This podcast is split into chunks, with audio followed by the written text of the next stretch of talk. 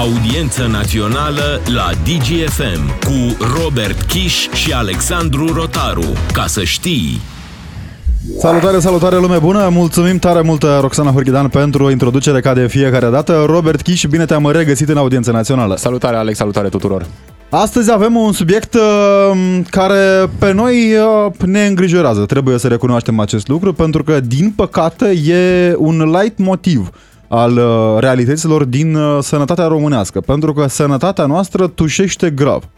Și vorbim despre uh, spitalele din România, spitale unde de multe ori intri cu zile și uh, te întreb dacă mai reușești să ieși pe picioarele tale. Desigur, nu e neapărat o generalizare, suntem absolut conștienți că în România sunt și uh, spitale dotate, spitale unde, desigur, sunt medici foarte buni, dar sunt din nefericire și din păcate încă foarte multe spitale unde condițiile sunt absolut groaznice. Auzisem o paralelă extrem de tristă, dacă vrei, de la un prieten doctor care spunea că degeaba pui cel mai bun șofer din lume pe Dacia 1310 pentru că nu va avea cum să meargă cu 240 la oră.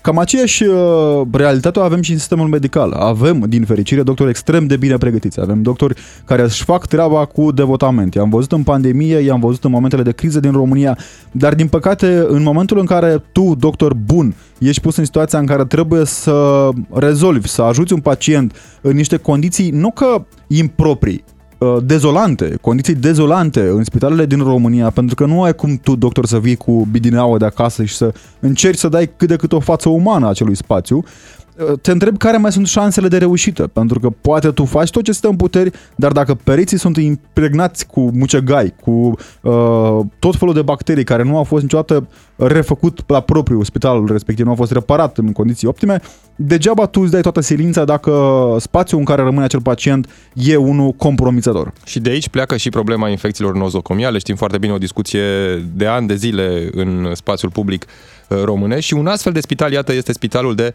pneumofiziologie din Iași. Uh, Carla Tănasie, colega noastră de la Digi24, a făcut un material acolo, îl puteți găsi și pe site-ul digi24.ro.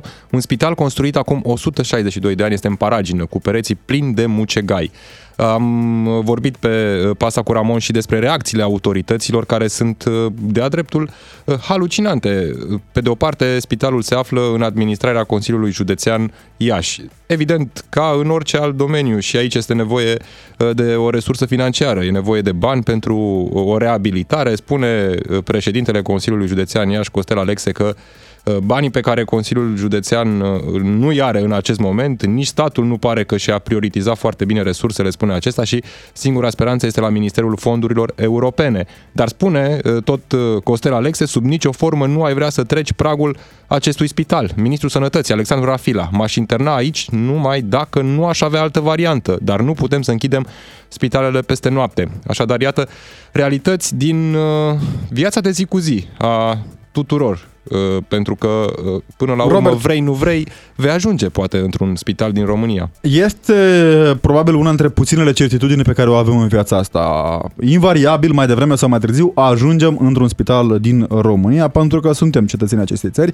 Eu trebuie să recunosc că sunt consternat de lejeritatea cu care în alții oficiali ne vorbesc despre realitățile din spitalele românești. Vorbeam mai devreme și nu este un atac, e o citare, apropo că ai citat tu din uh, domnul actual ministru, care este un om școlit până la urmă. Este un om care a reprezentat România în cadrul Organizației Mondiale a Sănătății, știm. Uh, problema este că în momentul în care critici de pe scaunul de așteptare este probabil mai ușor decât în momentul în care te confrunți cu realitățile de acolo. Spunea uh, domnia sa acum uh, șase zile că cinci oameni mor zilnic din cauza infecțiilor nozocomiale. 5 oameni mor din cauza faptului că acest stat nu este capabil să își îngrijească oamenii în spitale. Și nu vreau să vorbim despre cât cotizăm la stat din uh, salariul nostru, din munca noastră, pentru medicina gratuită, pentru că avem medicina gratuită care nu știu cât de gratuită e. Până atunci, reamintim celor de acasă, 0774 601 601, numărul de WhatsApp unde așteptăm mesajele voastre și întrebarea de astăzi este Vă simțiți în siguranță când mergeți în spitalele din România? Și eventual ce probleme ați întâlnit, unde le-ați întâlnit și cu ce v-ați confruntat atunci când ați avut nevoie să apelați la sistemul uh, de sănătate din România. Și desigur, ca de fiecare dată, în a doua parte a emisiunii ne auzim cu voi, cei care ne ascultați la 031 400 2929. Am uh, avut șocul probabil național în momentul în care a fost tragedia la colectiv. Ne aducem aminte cât de surprinși erau oficiale de realitățile din spitalele din România. Uh, pentru că acolo a fost momentul în care, din păcate, impotența uh, medicală din punct Sistemul de vedere a pregătirii, mai degrabă decât... Uh, a, a pregătirii uh, sistemului medical din punct de vedere a dotărilor, pentru că nici acum nu avem un spital de mare arși în țară, ceea ce este îngrozitor și, într-adevăr, uh, amploarea dramatismului momentului respectiv nu era poate gestionat la, bine nicio țară uh, din lume, pentru că știu, au fost momente similare și în America, au fost și în Rusia, au fost și în Canada, unde într-adevăr oamenii erau depășiți pentru că condițiile de tratare a acelor oameni sunt unele cu totul și cu totul speciale. Dar nouă ni se spunea că avem de toate în spitalele din România, nu? Cam asta era discursul la uh, momentul Domnul Bănicioiu. respectiv. Acum, la șapte ani distanță de la tragedia uh, colectiv, uh, ministrul sănătății, Alexandru Rafila, spune că suntem mai bine pregătiți categoric decât în urmă cu mulți ani, dar nu suntem ideal pregătiți, evident. Infecțiile nozocomiale o realitate nu numai la noi, în orice țară. Deci, cam... Ne spuneau și doctorii din sistem de deficiențele cu care se confruntă și îi felicit cu această ocazie pentru tot uh, devotamentul cu care își fac meseria și se încăpățânează să rămână să muncească într-un sistem care, din păcate, de foarte multe ori nu îi ajută prea mult.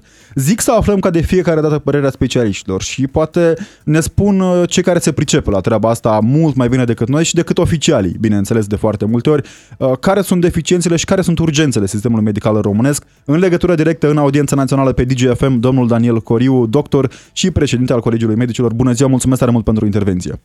Bună ziua, mulțumesc pentru invitație. Domnule Coriu, o realitate tristă pe care o sesizăm uh, de fiecare dată uh, când vorbim despre acest subiect, uh, spunând iarăși tot de fiecare dată faptul că ne bucurăm tare mult că medicii din România se încăpățânează să-și facă treaba în ciuda condițiilor improprii cu care se confruntă de foarte multe ori. Care sunt, domnule doctor, principalele probleme ale sistemului medical în aceste momente? Principala problemă este infrastructura veche. Cu toții, marea majoritatea spitale, spitale vechi, cu circuite și flusuri necorespunzătoare și o infrastructură nefuncțională, una peste alta. Uh, am văzut zile trecute un reportaj la dumneavoastră al uh, Uh, cale Tănăsie, un uh, reportaj care pur și simplu m-a cutremurat. Uh, era un spital din, din Iași. Spitalul de pneumofisiologie. Dacă nu mă înșel, adică este umilitor pentru ființa umană să fie, să intre și să fie cazat, să lucreze într-un astfel de, de muncă. Uh, mai ales că vorbim de pacienți cu boli grave pulmonare, și trebuie să spunem că astfel de clădiri predispun la infecții fungice foarte severe. Aspergiloză, mucor, fuzarium, sunt infecții fungice care există, tot trebuie să le cauți. La noi avem, o, noi, eu care lucrez în departament de leucemie acută, la fel, pacienții imunodeprimați, avem o rată mare de, de astfel de, de, de, de infecții. Tot trebuie să le cauți, că le, le, le, le, le vei găsi. Uh, și revenim, uh, avem nevoie de spitale noi, avem nevoie de, de, de, de, de o infrastructură funcțională. Domnule doctor, spuneți dumneavoastră de riscurile la care se supun pacienții care ajung în acel spațiu. Bineînțeles, de cele mai multe ori nu vorbim de alegerea lor. E realitatea pe care o au în județul respectiv și acolo trebuie să meargă pentru că nu au în altă parte. Uh, o curiozitate, dacă vreți, personală. Există riscul ca un pacient care merge cu uh, o boală respiratorie în acel spital să se trezească cu mai multe probleme după ce a fost supus condițiilor dintr-un spital care, vă spuneam, spuneam chiar mai devreme, spitalul acela este mai bătrân decât România. Riscul este extrem de ridicat, extrem de ridicat pe 100%. Eu nu înțeleg cum poate să, să aibă uh, autoritate de funcționare în asemenea spațiu. Adică chiar este un lucru de neînțeles. Cum poți să obligi un om un om să, să, să trăiască într-un astfel de spațiu. Și cum poți să obligi un medic, cum poți să obligi o asistentă medicală sau infirmieră să lucreze în astfel de condiții. Din nou, este umilitor pentru ființa umană. Domnule doctor, am văzut astfel de situații cu investiții care uh, ar fi trebuit fă, fi făcute de foarte mult timp și aici mă gândesc la spitalul de oncologie din uh, vestul țării, spitalul pe care l-a relatat uh, tot colega noastră, tot Carla Tănasie, uh, zilele trecute, o investiție majoră, început încă în anii 90, care a fost trasă pe dreapta pe, la mijlocul anilor 2000 Uh, acum își au dat seama oficiale că este mai probabil eficient să o dărâme decât să o reconsolideze, pentru că nu au fost fonduri în perioada respectivă, iar acum toată lumea se îndreaptă către speranța fondurilor europene. Dumneavoastră, din uh, ce cunoașteți la nivel național? Pentru că vorbiți cu ai dumneavoastră, colegi, cu siguranță. Aveți speranța faptului că autoritățile, fără a fi vorba de un atac sau fără a fi uh, mers noi într-o zonă de interpretare, aveți speranța că autoritățile vor face pro- spitalele pe care le-au promis și vor îndeplini promisiunile, pentru că ne aducem aminte că din 2016 de... Eu nu pot să zâmbesc, decât să zâmbesc. De 32 de ani auzim uh, promisiuni, auzim foarte multe vorbe, foarte multe strategii. Vedeți, dumneavoastră, nu se să acceptăm realitatea. Trebuie să facem un, un bilanț și să facem uh, un plan adaptat realității. Nu vorbim despre planuri așa cum ne-am dorit noi ci un plan adaptat realității. Uh, și trebuie să spunem că în România sunt 540 de spitale. Este un număr foarte mare de spitale, pentru că asta înseamnă și costuri mari de funcționare și costuri mari pe resursa umană. Adică, pe termen scurt, noi trebuie să reducem numărul de spitale. Nu vorbesc despre desfințarea lor, ci o conversie a acestor spitale spre policlinici, spre centre de permanență sau mutăm un astfel de spital, cum este spitalul ăsta din Iași, care clar nu are condiții de funcționare, mutăm și care trebuie să existe pentru că este un spital monospecialitate, trebuie să existe, mutăm într-o astfel de clădire. Deci soluția ar exista chiar acum, pentru că acum avem nevoie de soluții. Noi nu avem nevoie de, de planuri, de strategii pe hârtie care cum se întâmplă acum și cum se întâmplă de, de 32 de ani și este aproape imposibil să mai crezi în astfel de dezvoltare. De, dar cineva trebuie să-și asume politica de lucru, pentru că nu este, nu că vin eu și, și rostesc cu mare adevăr. Nu, este foarte bine cunoscut de profesioniștii din, din sistemul, din sistemul de, de management, sistemul de sănătate publică. Cunosc foarte bine această situație. Dar aici este vorba de o decizie politică. Cineva să aibă curajul să, să o facă. La nivel de decizie politică, de exemplu, Alexandru Rafila, ministrul Sănătății, spune că nu putem să închidem spitale peste noapte, referitor la spitalul de la Iași. Uh... Păi ne pare foarte rău că aici cred că ar fi să le închide DSP-ul în domnia sa. Adică acel spital bănuiesc că eu nu înțeleg cum poate să funcționeze. Asta era întrebarea. Adică preferăm mai degrabă să avem un spital în care exact, putem merge, exact. dar să riscăm sănătatea pe care o mai avem da, da, dacă ajungem da, într-un spital? Adică, sau cum, să... cum poți să forțezi un om să fie internat în astfel de condiții? Și mai avem, avem, mai avem, mai avem această, această uh, ambiție că suntem în secolul 21, ceva nu este în regulă. Adică măsurile trebuie luate acum, acum, acum, nu mâine. Pentru că nu, nu, nu, nu se poate rezolva decât acum. Dacă avem această necesitate empirică care spuneți dumneavoastră și o conștientizează toată lumea probabil, care trebuia rezolvată cu data de ieri, Dumneavoastră știu, vă aflați în, în dialog cu autoritățile, sunteți unul dintre oamenii care sunt ascultați la nivelul oficial. Ce răspunsuri primiți când, le, când îi trageți de mânică, când le spuneți despre realitățile cu care vă confruntați, cu care se confruntă colegii dumneavoastră din țară? Cred că este foarte mult spus când avem într-un dialog. Uh, poate este un monolog în care noi spunem problemele. Uh, ce se întâmplă, se vede. Dacă există un răspuns din partea lor, cred că se vede. Noi continuăm totuși, noi avem această credință a dialogului. Uh, noi am construit niște, niște grupuri de lucru dedicate cu, în care dorim să avem acest dialog cu Casa Națională, cu Ministerul Sănătății. Dar, din nefericire, dorința de dialog nu este în cultura românească. Uh, și rezultatele le vedem. Adică găsiți uși închise sau? Uh, deci încă eu mai sper, n-aș vrea să spun că avem uși închise. Noi să spunem că am, am pus o sămânță și așteptăm să crească. așteptăm uh, să uh, intrăm într-o normalitate a dialogului. Uh, nu, eu sper că ușii nu sunt complet închise. Domnule Da, doctor, Din nefericire, nu, nu, nu, nu, nu, nu văd un, un, un Din nefericire, în acceptarea aceasta se află și pacienții care speră la condiții decente în spitalele din România. Exact, exact. exact. Și Citam- oameni care au nevoie de ajutor acum, astăzi. Citam mai devreme o informație și noi cumva suntem, trebuie să recunosc, eu personal cel puțin, sunt puțin depășit de uh, această latură a nozocomialelor din spitale. E o realitate pe care toată lumea o știe și mă întreb dacă există oare soluții practice pentru a le combate. Pentru că ne spunea domnul uh, profesor, doctor, uh, ministru Rafila, uh, tot zilele trecute, că 5 oameni pe zi mor în spitale din cauza nozocomialelor. Uh, da, deci nozocomiale, infecția nozocomiale este o realitate. Și peste tot în lume. Peste tot în lume. Da, există asta am înțeles. raportarea. Și în România, dacă raportarea este mică, este din cauza, din cauza că nu, se, nu, e, pentru că nu nu avem această cultură a, a, a culpabilității. Noi trebuie să găsim responsabili Da, și să da, avem cu- vrem uh, capul lui Moțoc. Ai- Exact. Și atunci oamenii nu, nu raportează. Dar, în schimb, există. Dacă putem să facem ceva, sigur că putem să facem ceva. Și noi, de exemplu, deci există multe secții pozitive care au, au bună practică. Uh, f- uh, mai ales uh, ceea ce înseamnă pacienții imunodeprimați. Eu când știu că internez un pacient imunodeprimat, îi îi fac un screening la, diagnos, la, la internare. Uh, Îl țin izolat și fac un screening, un, un portaj numim noi.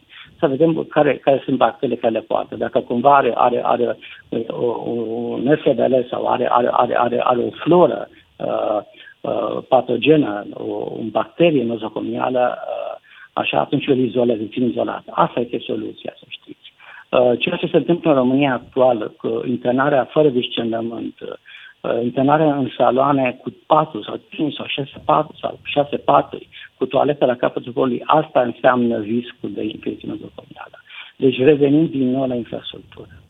Și a- aș fi curios în această discuție pe care o avem cu dumneavoastră să uh, aflăm și dacă aveți ceva informații în legătură cu uh, utilitățile din spitale. Dacă în această perioadă, pentru că am văzut eu o perioadă dificilă pentru toată lumea, uh, sunt probleme de alimentare cu apă caldă, căldură, vine iarna, uh, sunt probleme cumva recurente, an de an. Uh, Deci, uh, cel puțin, uh, din câte știu eu, nu sunt probleme la acest moment. Uh, Știu că aceste costuri la utilizări au crescut uh, și aici avem o intervenție destul de bună a guvernului care încearcă să, să, să tempereze aceste creșteri și un ajutor din partea, din partea guvernului. Văzusem Da. uh, tot intenția domnului ministru de a include cazurile de nozocomiale în uh, evaluarea performanței managerilor de spitale. În condițiile în care, nu știu, de la cazul din Iași, cu acel spital construit uh, în perioada în care se construia și România ca stat modern, adică între procla- proclamarea Unirii și recunoașterea internațională în 1862. Adică exact cât uh, practic uh, țărișoara asta, așa ca cu numele de România, uh, are și acel spital vârsta, uh, până la situații inclusiv din București de foarte multe ori în care medicii nu știu dacă au soluții pentru că fiind baia pe capătul holului, pacientul din salon până la baie, din ce ne spuneți dumneavoastră, are riscul să se infecteze. E o idee oportună aceasta de a include în uh, uh, Dacă- evaluarea dacă- managerilor dacă- numărul de cazuri de Dacă- nozocomiale? Dacă această evaluare înseamnă o creștere a raportării, da. Adică dacă încurajează raportarea, da, este, este un lucru bun. Pentru că, dar, în schimb, dacă pedepsește raportarea, atunci sigur nu este un lucru bun. Mulțumim, mulțumim tare mult pentru intervenție, pentru explicații și pentru ce faceți dumneavoastră, domnule doctor Daniel Coriu, președintele Colegiului Medicilor. Suntem în continuare în audiență națională pe DGFM. Mulțumim încă o dată, domnule doctor, pentru intervenție și pentru explicații. Uh, Și ne scrie lumea pe WhatsApp la 0774 601 601. Ne spune cineva că aroganță și mult deranj de la somn a celor care asigură garda peste noapte. Nu merită Depinde să de se situație. Aici, iarăși, uh, am avut o situație în care am mers uh, la un spital în uh, București cu o prietenă uh, și am ajuns, cred că pe la două noaptea.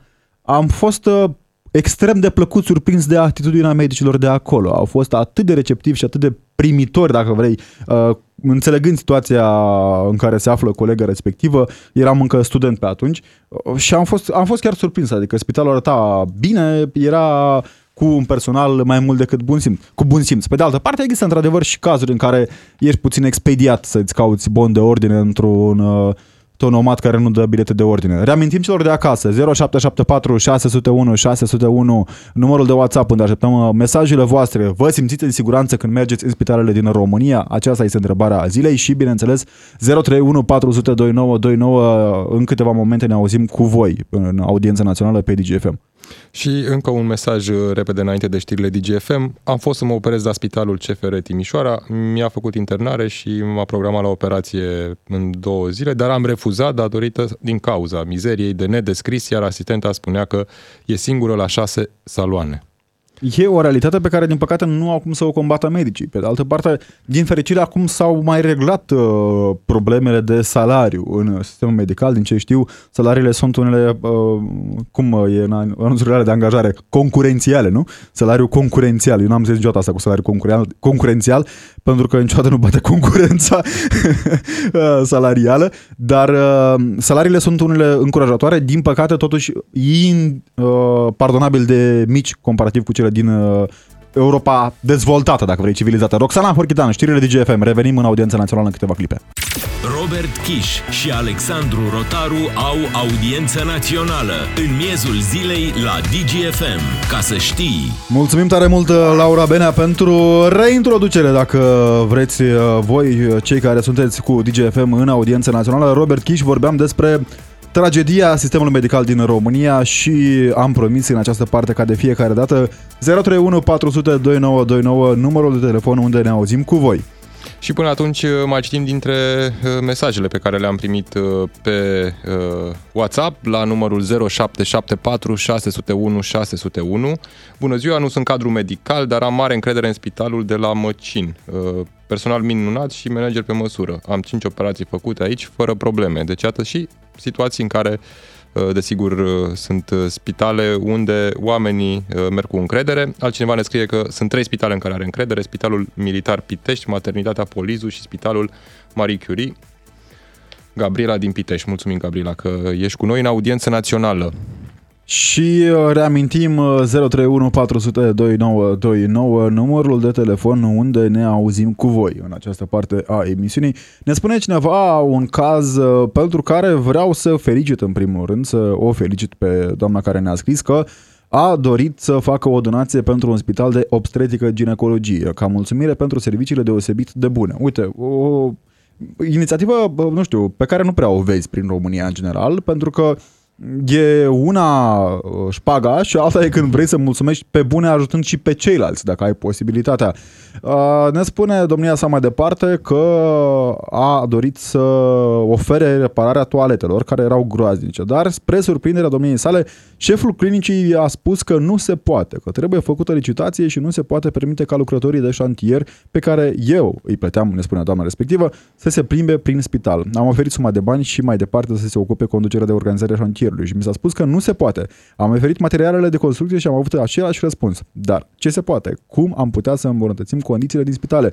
Vorbiți de infecții nozocomiale. Oare igienizarea toaletelor nu ar reduce numărul cazurilor de infecții nozocomiale? E o întrebare mai mult decât pertinentă și felicitări încă o dată, stimată doamnă, pentru... Da, iată cum te lovești de probleme birocratice. Din nou ajungem la aceeași problemă, birocrația din România și modul în care sunt uh, făcute legile, normele și așa mai departe uh, cumva de multe ori împiedică oamenii să facă bine, deși ei își doresc acest, uh, acest lucru.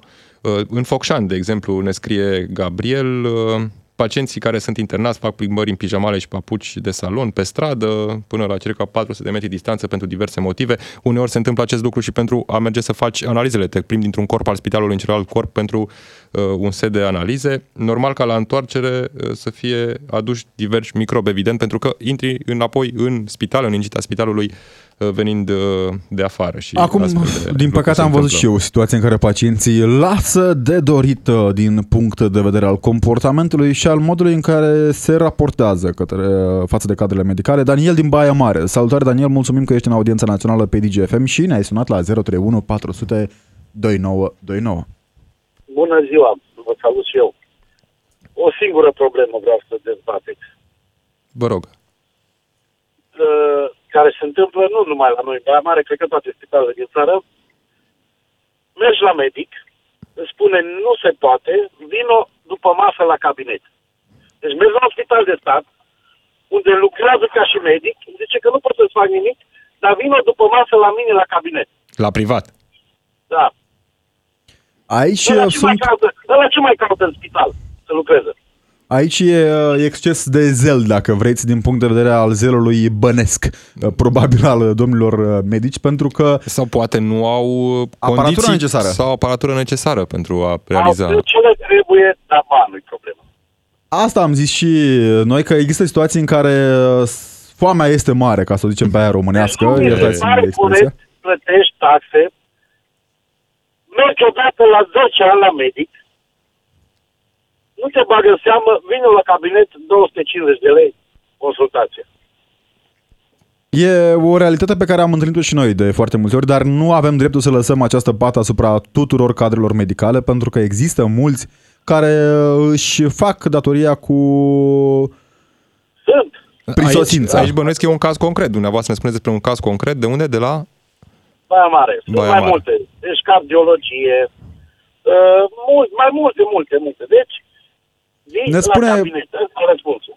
Ne spune un coleg aici o situație care e uh, p- f- aproape, adică e și reală și ireală concomitent, dacă vreți, pentru că uh, sublinează o problemă uh, pe care am întâlnit-o de foarte multe ori vorbind cu medici, că se întâmplă ca uneori medicii să nu aibă fonduri prin Casa Națională de Asigurări.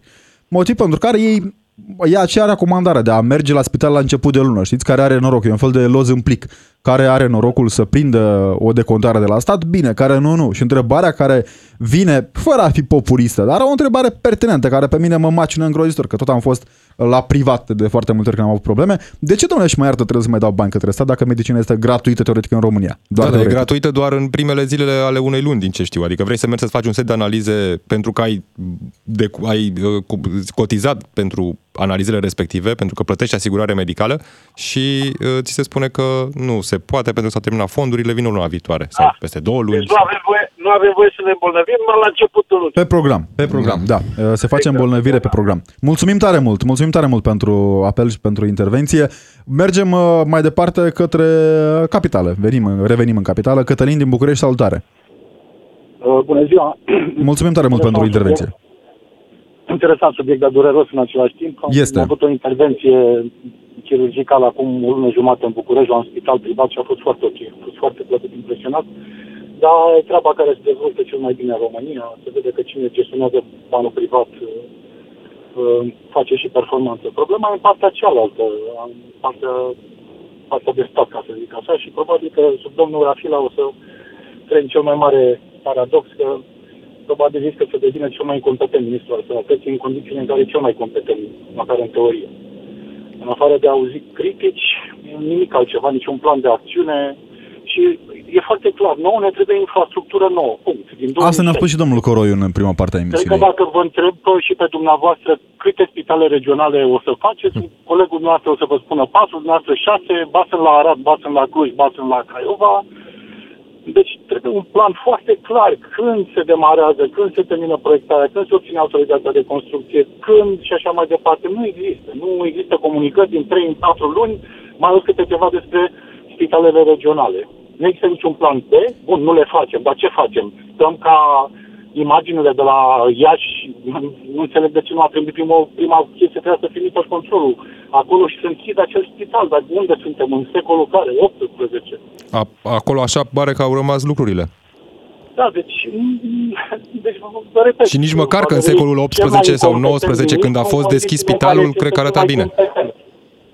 Da, niciun plan de acțiune, absolut nimic, nicio viziune. Bine că nu mai e sănătate, nu mai e sănătate. Noroc că, na, Mi-am adus, România mi-ați adus privată- aminte, Cătălin, mi-a adus aminte de o Da. situație întâmplată tot uh, sub mandatul domnului Rafila, iarăși nu este uh, intenția noastră să punem o umbră, doar analizăm faptele domniei sale. Dar de Uh, ce să nu punem? De ce tot timpul să ne punem să, să, să, să discutăm cu, cu mânuși? Mor oameni, da? Și uh, mor oameni și noi ce facem? Dăm declarații. Aici aveți perfectă dreptate, din păcate. Este o realitate cruntă pe care o vedem și pe care a subliniat-o cu așa, uh, un aer rece, dacă vreți, domnul Rafila. Ai, ai puterea politică, ce vrei mai mult de atât? Ai tot ce trebuie, ai toate ustensilele.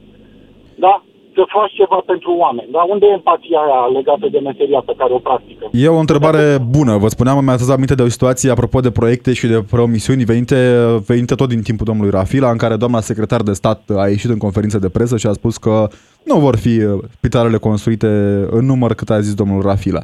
După care a urmat o trecere așa în tăcere subită a doamnei secretar de stat. N-am mai văzut în declarații publice de Despre ce- ultimele două luni de despre zile. ce vorbim, exact ce spuneți, despre ce vorbim. Câte sunt? Sunt patru, sunt șase, știe cineva care e statusul cu ele?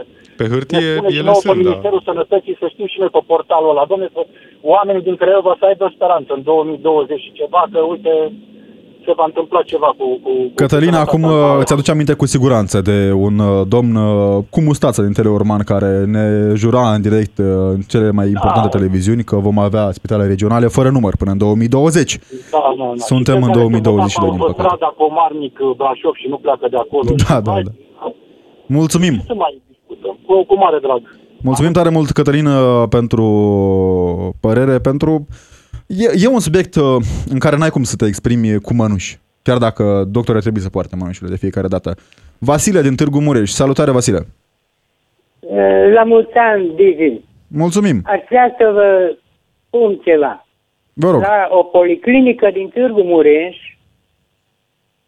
la intrare, este pus o tablă, o hârtie, o atenționare.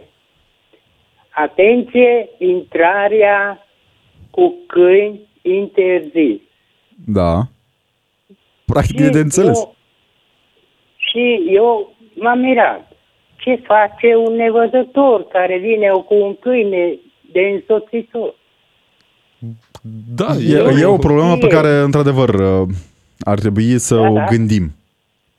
Nu gândiți. Managerul, cine a permis ca să pună hârtia aia, care nu știe care e legislația, nu știe care e drepturile nevăzătorilor.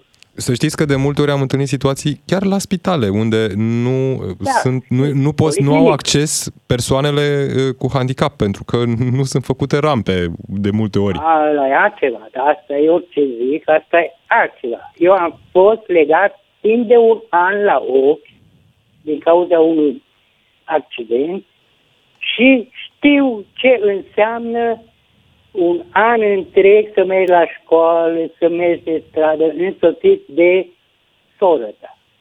Nu însoțit de câini care se poate face astăzi și este scris interzis intrarea cu câini. Da, uh, avem aici uh, un coleg mai documentat decât uh, noi uh, în această speță, care ne spune că de obicei când avem astfel de panouri, indiferent că vorbim de spitale, instituții publice, uh, mall-uri sau alte uh, instituții de utilitate publică, că aceasta este definiția conform legii, acei câini ajutători sunt uh, exceptați uh, de la, de la interdicție, dar Cine? acum depinde și de... Și dacă Uh, mă oprește bodyguardul acolo, nu vei stăblița aia. Ce E, e un loc de sănătate publică până la urmă și înțelegem unele interdicții de a...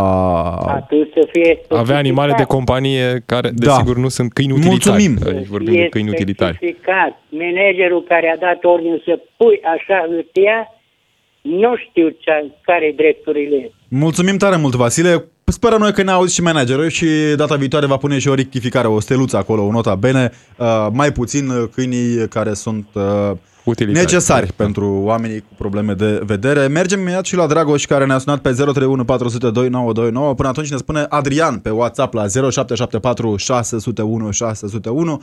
O situație pe care nu o să o recitesc în totalitate, dar pe scurt este vorba despre atitudinea care lasă de dorit a unor cadre medicale, din păcate, la fel ca și noi toți, uh, sau din fericire poate că, medicii sunt oameni și cu siguranță nu putem generaliza din cauza unor uh, doctori sau asistenți puțin mai uh, nepoliticoși sau chiar impertinenți, pentru că avem și noi. De aceea îi știm uh, și din fericire în ultima perioadă sunt trași la răspundere.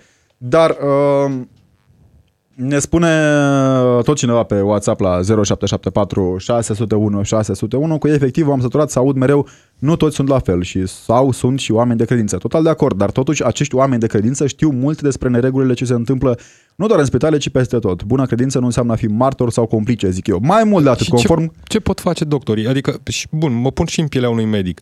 Probabil i-a spus managerului, probabil în unele cazuri mă gândesc și managerul a raportat mai departe.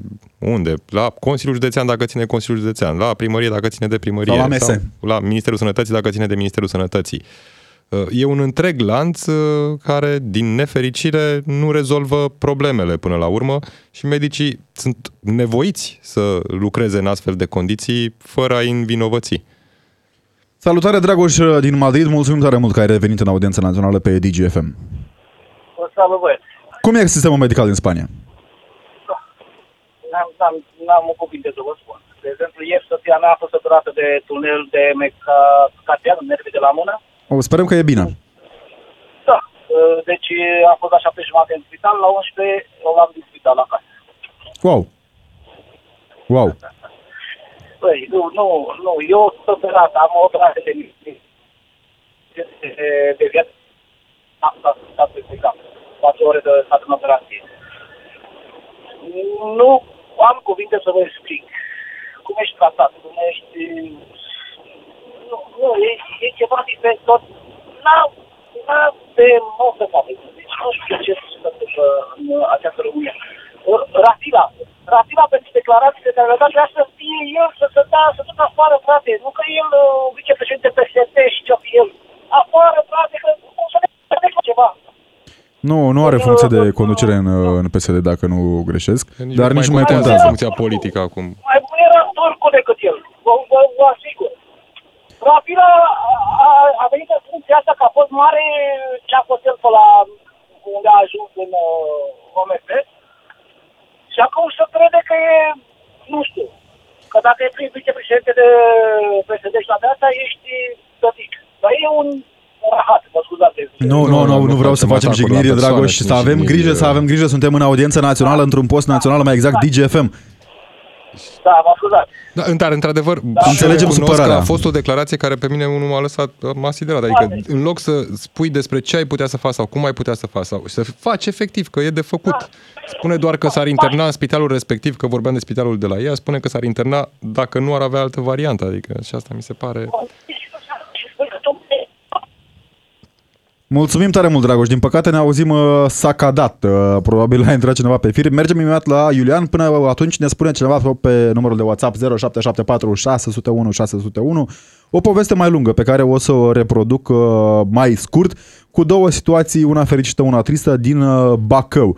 Odată o problemă cu fetița care se simțea rău și care, din păcate, nu a fost rezolvată, a fost uh, uh, o experiență extrem de dură.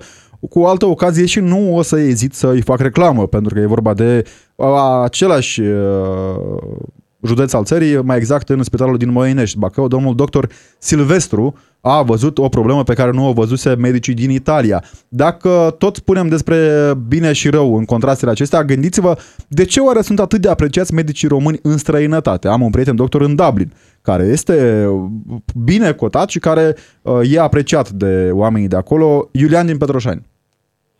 Bună ziua! Uh, cum a povestit și un antevorbitor de al meu mai înainte, te duci la medic în spitalul de stat, uh, ți se spune să mergi în privat. Într-adevăr, așa este. De ce nu se gândește nimeni la o situație în care banii de la asigurările de sănătate să se pună pe un card? Te-ai dus la spitalul privat sau la spitalul de stat, dai cardul, ți s-au luat banii de pe el, exact cât trebuie, exact consultația, te duci la farmacie, dai cardul respectiv, să nu poți face altceva cu el, decât în servicii medicale și medicamente. Nimeni nu se, gânde- se gândește la treaba asta și uh, în, tot, în continuare mergem la spitalul de stat, plătim asigurări de sănătate și ne cheamă la privat. După ce mergi la privat, normal că atunci e întotdeauna mai bine. Din Da, păcate, mulțumesc mult. uh, e Da, o spune. discuție aici extrem de amplă pe care am putea să o purtăm. Nu cred că, dacă mă întrebați pe mine, sistemul medical din America poate fi aplicat vreodată în Europa. Suntem un continent social și uh, noi cei care cotizăm de foarte multe ori, fără să știm, ajutăm la salvarea vieților celor care nu pot cotiza din vari Ok, motive. ok, haideți să luăm atunci o parte mică din, din, uh, din uh, treaba asta ca să o dăm la stat și cealaltă parte să o dăm, uh, să o punem pe cardul respectiv. Să, să știm sigur, în momentul în care avem o persoană care nu e asigurată social, au fost cazuri în care persoane neasigurate uh, la sistemul de sănătate au ajuns în spital și li s-au cerut bani. De unde să dea omul la bani dacă n-a avut bani să-și facă o asigurare de sănătate? În momentul în care este cineva cu problema asta, poate să primească cardul de asigurare de sănătate al, al altcuiva ca să poată să plătească serviciile medicale. E o discuție amplă, dar din păcate în România există această alergie națională și uh, se desfășoară o întreagă isterie în momentul în care se dă dreptul cel puțin clinicilor private să deconteze tratamente la Casa Națională de Asigurări. Știu că a existat această discuție și Foarte de fiecare puține. dată se ajungea la această temă cu privatizarea sistemului de sănătate care cumva uh, induce așa o teamă că nu, Nu mai ai sănătate. Da, exact, nu mai Da, nu poți să foarte mergi decât pe puține. bani. Plătim o dată banii pentru asigurările de sănătate la stat și mai plătim o dată banii la, la, la privat. Trebuie să Bine, recunosc că am fost și eu în această situație și nu este Da. deloc plăcut când te gândești și faci un calcul. Mulțumim tare Te mult! gândești numai la o persoană care este uh, uh, bolnavă de cancer sau câte analize trebuie să facă, câte uh, medicamente trebuie să cumpere. Și nu, ce nu costuri sunt, sunt. compensate. Uh, e, e foarte, e foarte greu. Mulțumim tare mult, uh, Iulian. O să încercăm să mai citim cel puțin un mesaj de pe WhatsApp. Din păcate ne forțează timpul ca de fiecare dată. Gabi din Vâlcea ne spune despre casa de asigurări, care uh, e capul peștelui care se strică pentru că sunt sume infime, spre exemplu, decontate pentru mesele pacienților și așa mai departe. Într-adevăr, casa este cea care împarte banii și acolo se dă bătărie mare pentru a ajunge de la șefie. Până atunci, până ne auzim mâine, din nou, Robert Chiș. Și Alexandru Rotaru, rămâneți pe DGFM. Opiniile tale completează concluziile jurnaliștilor Robert Kiș și Alexandru Rotaru în direct la DGFM.